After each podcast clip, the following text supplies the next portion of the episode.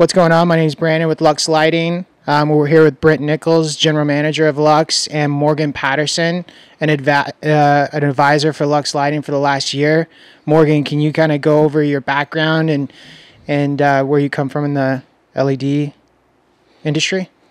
Yeah. Hey, what's up, guys? Um, so, so yeah, I've been working in LEDs and LED R&D for 15 years since I got my PhD. I have a PhD from University of California, Santa Barbara in material science, and my thesis advisor was Shuji Nakamura, who invented the blue LED and got the Nobel Prize for it in 2014.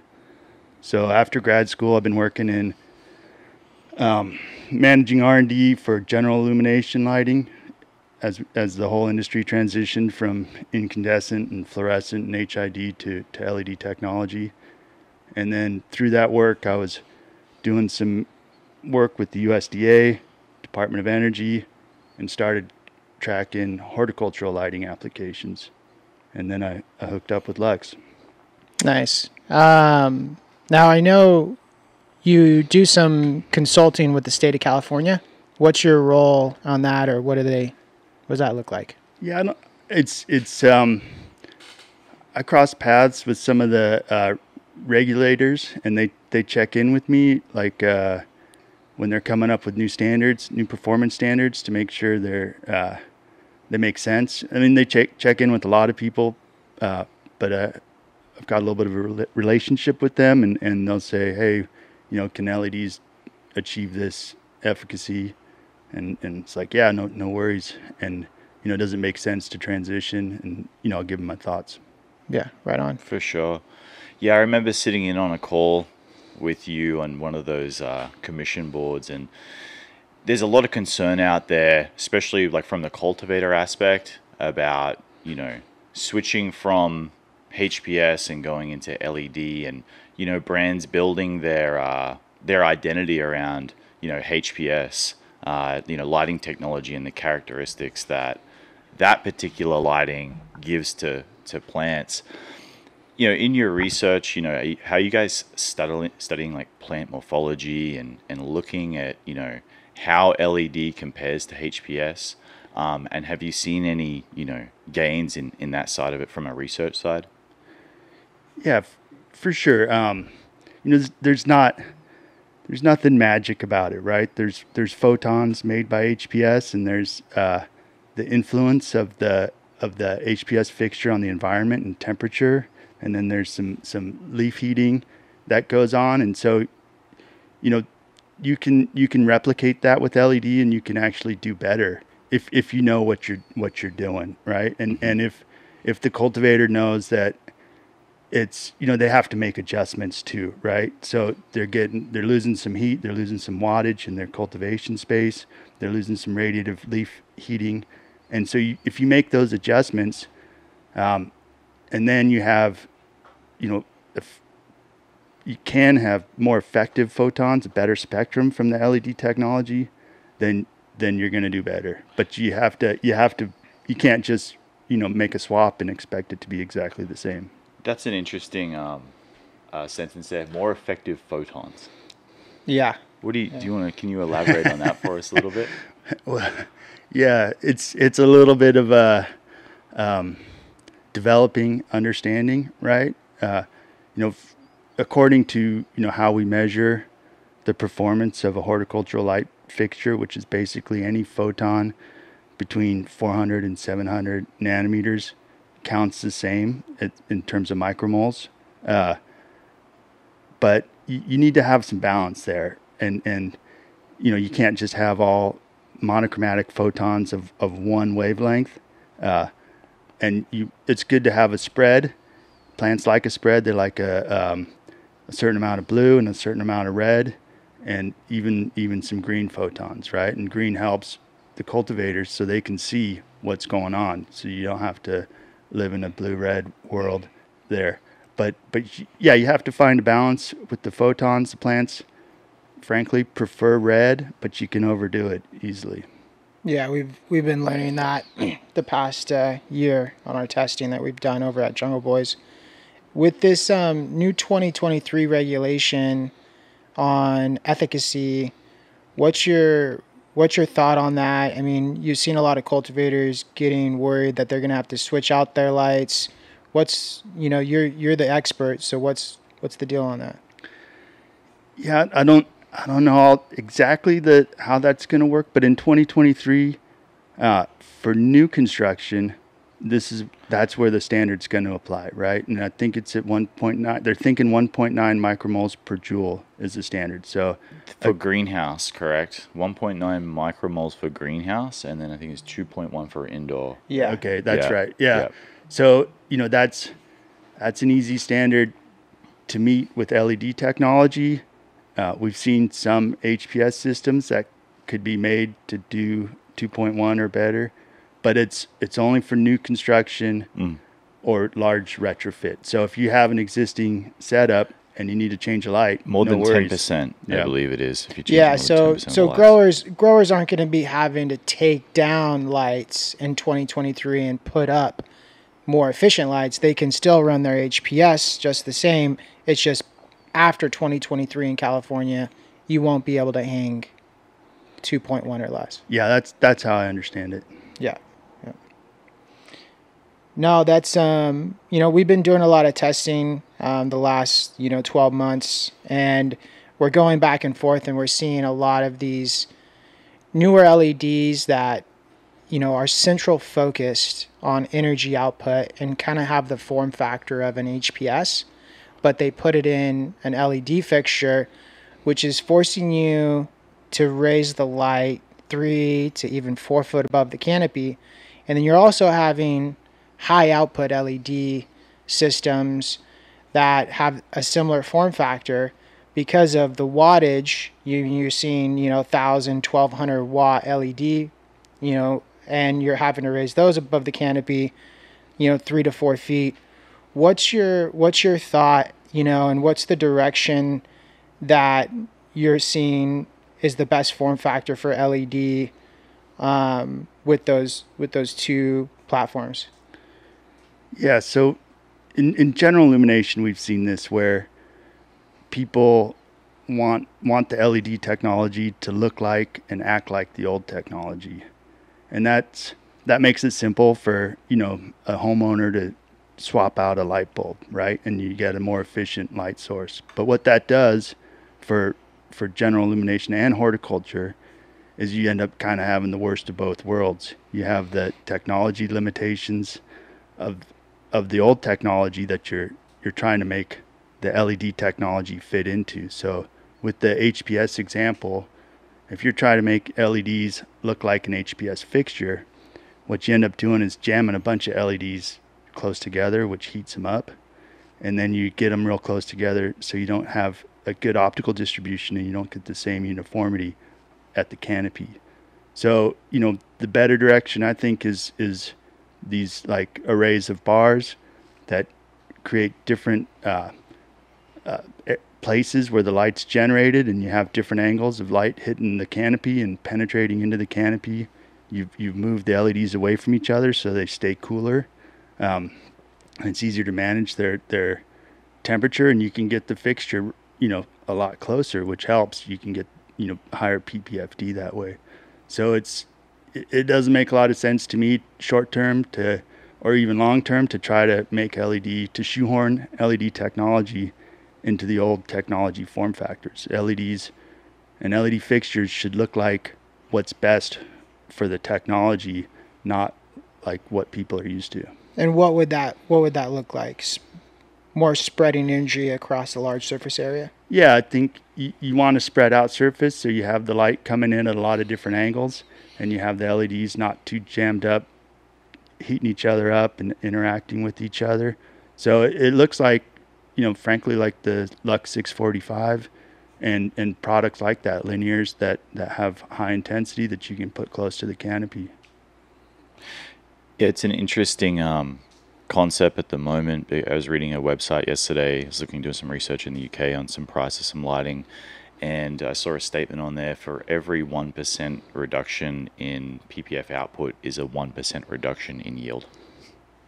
That's literally this is a statement that's being made and you know, it seems like people are being influenced into like going back to the high output, right? You know, high watts because that's going to equal yield. Whereas we're using 645 watts to produce over a thousand micromoles at the canopy, and we're getting comparable yields to a thousand watt HPS. So it seems like we're in a there's a change going on. Like you know, the market's influencing people to purchase a product that is designed to work in an opposite way. Yeah, I mean that's that's what's super interesting about horticulture is that you know light yield is proportional to the PPFD, right? Mhm. And and LEDs get you more PPFD per watt, right? And then you know you can control the environment, right? It's worthwhile controlling the environment for this for this crop. Uh, you know, ha- basically having almost perfect control. So then, you know, people, you know, the old days or the old thinking of, oh, you know, PPFD, we're going to saturate photosynthesis at a certain PPFD level. When people keep keep going be- beyond that and beyond that, cannabis loves light. You know, it's like the more light, the better. Mm. Um, you know, there's practical limits to getting there, but you know, a lot of good products are putting out more PPFD with good uniformity, with Mm. better spectrum, and that's definitely the way to go. Can you go over what's the? I know you you know the ter- terminology, but the inverse square law. Sure. So, so, you know, when you have light coming out of a source, it, it spreads out. It covers a certain area. That that whatever that amount of light is, it covers a certain area. And as you get further away from the source, that area gets bigger. So your PPFD goes down. And so basically, if you're, you know, if you're one foot away from a, a light source and your light's covering an area that has a radius of, of one foot, right? Then your area is like pi r squared. Now, if you're two foot away and your radius is two feet, pi r squared, that r squared, you're, you're one fourth, uh, you know, because PPFD is per area. So, you, you know, the further you get from the light source, the lower your PPFD is going to be. Okay, so having a high output LED hung, you know, three to four foot of, above the canopy, will give you a similar effect as a lower watt output being hung closer to the canopy, like you know, 12 to 18 inches. Sure. Yeah. And what, what you're going to do too is you're going to have a uniformity problem because, you know, right underneath that, that fixture, uh, you have a hot spot. You have the highest PPFD right there. But then as you go away from it, uh, you're going to have, it's going to drop off quick. Right. And that's, you know, that's just what we've been talking about with the uniformity and the spread. Um, you, you know, having multiple places or bars where the light's being generated and delivered from, uh, minimizes that and keeps your PPFD high and uniform. for sure. So I guess the concept is is you know they're turning up the watts, you know what I mean, to to power those chips. And so how does the, all that heat affect chips? Yeah, LEDs don't like to run hot. They they uh, efficiency goes down Okay. and the the lifetime goes down. And so, you know, some of these products where they've jammed all these LEDs together real real close, they have to use different LEDs, different LED packages, which aren't as efficient as the most efficient LED packages, which are uh, you know the the mid power 3030 LEDs. Um, so they have to use different packages that aren't as efficient and then run them hotter, um, which degrades their efficiency even further and degrades their their lifetime. Okay. Yeah, we've been doing a lot of um, tests with UL Labs recently, sending our fixtures in, sending other fixtures in, and doing, um, you know, 82 day tests for thousand hour runs, and we're kind of seeing which are the best diodes, and um, you know what have you know in the research that we've done, what uh, what diode companies have you been, you know, leaning towards, or what have you you been liking that on the test that we've been doing with UL Labs? Yeah, there's you know there's a handful of of the best LED companies out there that make that can make the best LEDs. Not not all of, of their LEDs are the best, but their best LEDs are the best, right? And um, you know, we we like Lumileds, uh, we like Samsung, we like Osram. There's a couple other companies that make good LEDs. Um, uh, Nichia, eh, which is where Shuji Nakamura worked when he invented the blue LED, uh, and uh, Cree makes good LEDs, and, and I'm sure I'm missing missing some others. But you know, there's you got to look for LEDs that are are um, efficient, have good reliability and lifetime, are you know good value and pricing, and uh, a company that you want to work with that's you know that you can engage with. So, um, yeah, I think it's uh, it's something you have to always watch because they kind of each LED each of these good LED companies makes advancements and and uh, makes little improvements, and you you you want to keep up with that in these uh, horticultural fixtures because honestly, uh, in horticulture, efficiency and, and performance is so much more important than general illumination. You know, we, we pay we pay more for that efficiency because just like Brent was saying, one percent improvement is one percent more yield, and that that's a lot of money. Yeah, for sure. Can you talk to us a little bit about um, you know how LEDs are born? You know, it's really interesting because we've got you know we always hear of these different manufacturers and there's different grades and there's different bins. So, you know, do you want to talk us through that process? Sure. Yeah, it's uh, it's kind of funny because when you when you talk about making an LED, we we talk about growing the LED, mm-hmm. uh, but it's it's a crystal growth process. So this is a crystal material, a semiconductor crystal, and it's a special material that's that's really only come into play with LED technology. It's called gallium nitride, and you have to uh, grow it in a, a, crystal growth reactor called a metal organic chemical vapor deposition reactor. And it, you grow them up at like 1200 degrees C, and you flow gas over a substrate, and you, you basically put together this semiconductor structure. And, um, you know, you're doing this while you're spinning around a six inch substrate or five or six six inch substrates. I don't even know what the scale is now.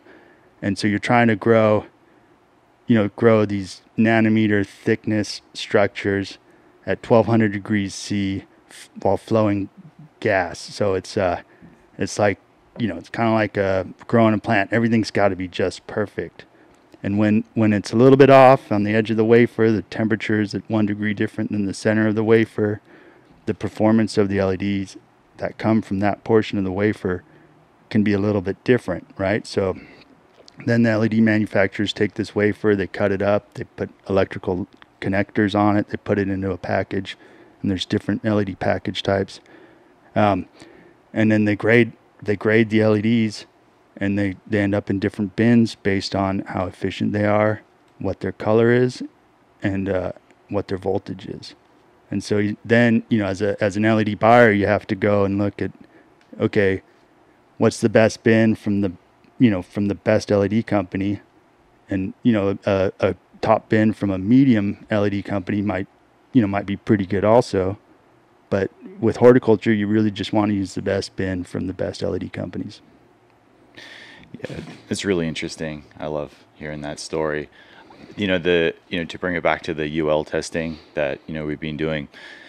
You know, would you have that statement like not all LEDs are equal because it really comes down yeah. to the bin selection. You know, if you're getting a top tier bin, you know, and during this age testing, we're not seeing a degradation in those diodes. If you're buying an LED that uses, you know, average LEDs, or, average diodes, we're seeing a you know a one to two percent come off inside that thousand 82 hours. Eighty-two days. Yeah, yeah. You know, so if you're two years into your fixture, you're already going to be down, you know, between eight to ten percent on total light output. And you know, when you bring it back to that one degradation in light source, you know, is equivalent to yields, you're going to start seeing yields come off the bottom line. So selecting an LED that uses top, you know, top manufacturer, top bin diodes is just crucial to the ongoing performance of the fixture. Yeah, and, and, and taking care of it, having good thermal management in the fixture and having the fixture, you know, be protected. And also the LEDs need to be protected from sulfur. And there's certain packages that have that, that kind of protection that you got to check for if that's in the environment. So that can degrade the reflective surfaces in the LED. What's the, it's called vulcanization, right? Is it, is it the correct Yeah, terminology? I think anti-vulcanization. Anti- I mean, there's different LED yeah. companies do it a different way, but yeah, for for human lighting, for general illumination, you know, the end of life is considered when the either when the the light craps out or when it's thirty percent off of its original light intensity. Because as humans, we can see fine uh, over such a wide range of light intensities, but with plants and with horticulture, you know, one percent light output degradation is 1% less uh, yield. And so the, the standard in the industry is, is Q90. It's like 10% off, and you, you're throwing that light away basically, um, which is completely different than general illumination. So in horticulture, you know, efficiency is more important, reliability is more important, and you know the the yeah the products just have to be a lot better, which is super cool. And so that means in this industry, this is basically the cutting edge for all lighting. You know, the red, it's brought up red LED performance this this application, and uh, you know brought up uh, white LED performance. You know, all of the best LEDs are going into horticulture right now. Yeah, going to that spectrum and the test that we've been doing at Jungle Boys. I mean, you said it. You know, what what do you think? Um, what do you think about what we're doing over at Jungle Boys on, you know, hundred, thousands of lights, multiple rooms, multiple spectrum, multiple PPFD? I mean, which have you ever done? Do you know any other companies doing anything like this? Have you ever done anything like this? Like, what's your whole thought on that? What we're doing? No, this is there's nothing like it in the whole world, right? So most most horticulture science um, is done at universities, and you know up up until now, even now, it's hard for universities to study uh, marijuana. There's only a handful of places that can do this, do that, and a lot of times they're they're they're limited to doing research on hemp, and even that's like just been happening for a few years. And when they do a study, you know they're doing a couple grow chambers, highly controlled conditions to to learn the underlying plant physiological responses to light. You know they're not they're not scaled up, so they, you know they that gives you hints like of what what could work in a production environment. And then you know light companies have done their studies, you know kind of onesie twosie small scale, and you just a lot of times you don't know how good the growers are, and if so if they're getting a, an improvement under a certain light it, what's their baseline? How how good were they to begin with? So so what we've been doing is we're taking the best LEDs in the world, you know, new spectrum that you know we're getting hints from from the the academic researchers about what to try, doing it at scale uh, at the best grower in the world. So you know, there's there's nothing like that, and and it's it's hard work. It's not like a, an easy path. You know, there's there's ups and downs with doing it, but at the end of the day, when you find something out, you know it's real, and that's you know that's good and bad. But it's like it it shows you what path to pursue in development, and and maybe some paths that you you know you don't have to pursue anymore. Yeah, yeah. No, it's been uh, it's been crucial. I think that's kind of what sets sets the Luxx team apart is the ability to actually touch the plant at scale in Los Angeles. You know, it's just right there. So we you know we have Matt, the head of design, you know, making trips down nonstop, taking data points. Um, do you want to go over some of the data points that we took and what we saw, you know, on, on THC testing and and just overall, you know, what, what we were focusing on through through some of those those testing? Sure. I mean, some of it's in progress still, but but basically, what the what the hypothesis was that we started with was, you know, plants plants like red light. You know, what's what's the most red we can we can pump into the plants and, and see how they respond. And you know, on the flip side of that is is the red LEDs are the most efficacious LEDs for for generating photons. So you know that's a good match. If you if you can maximize the red and that maximizes the plant growth you get efficiency and, and productivity there. So we we've been trying some really heavy red recipes and they were you know the results were crazy but at the end we saw some some downside you know some some bleaching. Uh, but right up until that happened the plants were growing like crazy. Thc levels were good. So you know what what that tells us is okay we kind of knew this. The Spectrum matters. Yeah. Yeah. Spectrum matters, but you're you're kind of playing with fire too. You know, you you it matters, and then it it matters a little too much. So, you know, that's that's what we're figuring out, and uh, you know, we when I can, I go back and talk to my academic friends and see see what their thinking is and how how this matches up with their plant physiological uh, understanding and then we we try it again we make an adjustment and try it again and then you come back to roach and then see what he's thinking and what what's going on there yeah it's like you, yeah you got to connect all the dots right you got to connect the led manufacturers and the best leds with the best latest academic research and thinking and with the best growers you know yeah. that's that's what's really unique about this team and why you know I'm happy to be part of it. Just uh, wanted to throw in there. There's there seems to be two kind of camps in in the LED industry. You got the PPF guys or the PPFD guys, and then you got the Spectrum guys, right? You know, what's your thoughts on those two fields? You know, obviously we're really digging into the Spectrum side of things at the moment, and you know, reds and wavelengths, which you know is, I think, where the gold is. Um, you know, but where do you see it sitting? You know, and, and what's the academic sort of chat around those two? You know, those two insights to growing.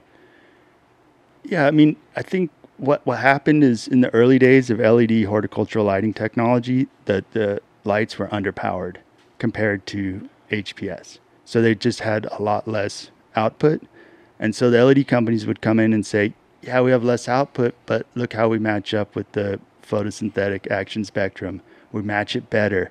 So it doesn't matter that we have less output.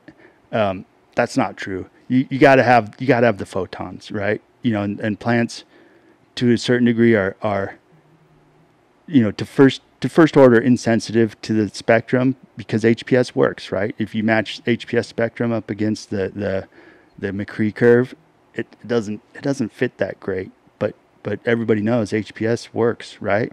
Yeah. So crushes. Yeah. yeah. So it, it's great. You know, so you know, you get these LED companies saying, "Hey, hey, you're hey, you guys are doing it wrong with HPS." And our, you know, our light that puts out 20 or 30, 40% less is going to do better. And that's that's not right, right? You know, there's and I used to call that magic spectrum. There's no magic spectrum that'll overcome that much less light. So now we're at a different phase in this whole development process where LEDs can put out, you know, much more light. They can match the output of an HPS. You can get the lights closer because they're not generating that heat. And now, now we can circle back on spectrum and do it right, not not to overcome a PPFD de- deficit, but to to get the PPFD and then a, a basic PPFD des- deficit. Yeah, for sure. I get a I get this question a lot. Does your LED have uh, IR and deep reds? Oh, this is good. Yeah, yeah no, yeah. far red works. Yeah, it, and and we need we need to test that out. Yeah. Um, it's you know, uh, Professor Bruce Bugbee. He I just got an email from him to, actually this morning. He's like. Uh, sending a, an opinion letter to one of the journal articles that said we should be including far red in the um, uh, PPFD uh, counting, right? As part of the standard, we should be going out to 800 nanometers.